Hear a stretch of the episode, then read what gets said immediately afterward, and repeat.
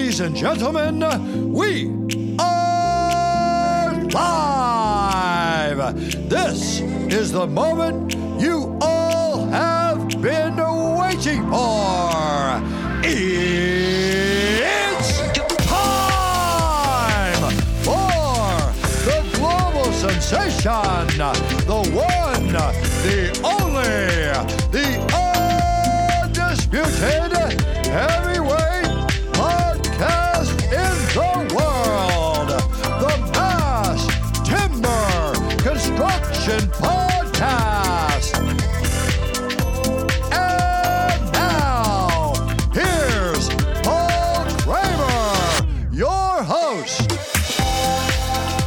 Good afternoon, good evening, wherever you are in the world today. Welcome back to the Mass Timber Construction Podcast. It is week 45, not long to go now till the end of the year. Uh, we do appreciate you being on board for the entirety of the year and listening to the over 68 episodes that have now been recorded. Lots of those are weekly updaters, of course, and then there's the interdispersed uh, special guest episodes which take a deep dive look into what's happening in mass timber construction land. And over the weekend, we launched the first uh, founding committee members. There are a few more spaces still available on the International Association for Mass Timber Construction. We've already received some significant interest from industry about how we can collaborate at a global level to bring initiatives that will transform the way that we construct, specifically focusing on mass timber construction. So, thank you very much to everyone who applied. Congratulations to those who were successful to get through. And uh, we do look for a few more people to come on board, and we hope that your interest is high in joining us and making a contribution to our sector. Let's have a look at what's making news around the world this week in mass timberland.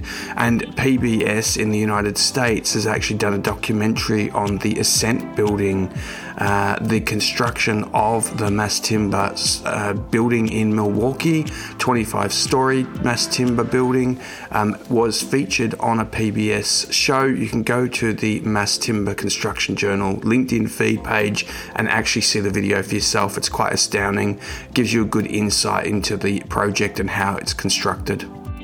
And more big news coming out of the insurance sector in North America. And Zurich, North America, is expanding coverage and offerings to its commercial projects using Mass Timber, a group of engineered wood products touted as being resilient and sustainable, has been added to the company's insurance criteria and providing a $50 million insurance capacity to qualified customers that make mass timber constructed buildings and provide a risk option for project specific coverage or under a master builders program. The Zurich Insurance North America team joins AXA XL in providing mass timber in construction insurance coverage in North America, and we hope that this will continue to support and spread around the globe, providing confidence to people who wish to build with mass timber that their buildings will be insured at the right premiums.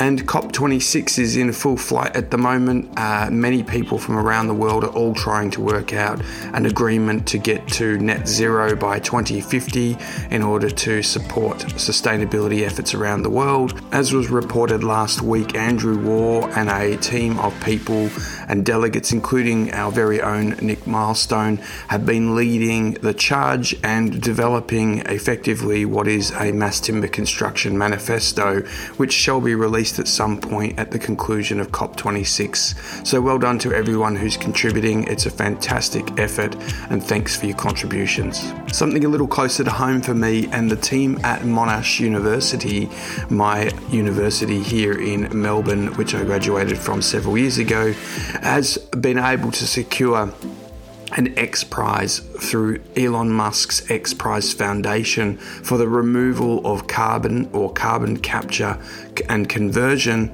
using mass timber construction. Uh, the project was recognizing the Australian universities students competing on the world stage and able to provide a solution that offsets emissions and reduces the risks of climate change. Congratulations to everyone at Monash University involved in that project and for getting the prestigious X Prize. And we reported very early in the year that the US Department of Agriculture, the USDA Forestry Service building was under construction. Well, that project has now been completed. So the new supervisor's office has now been completed using cross laminated timber and glue laminated timber.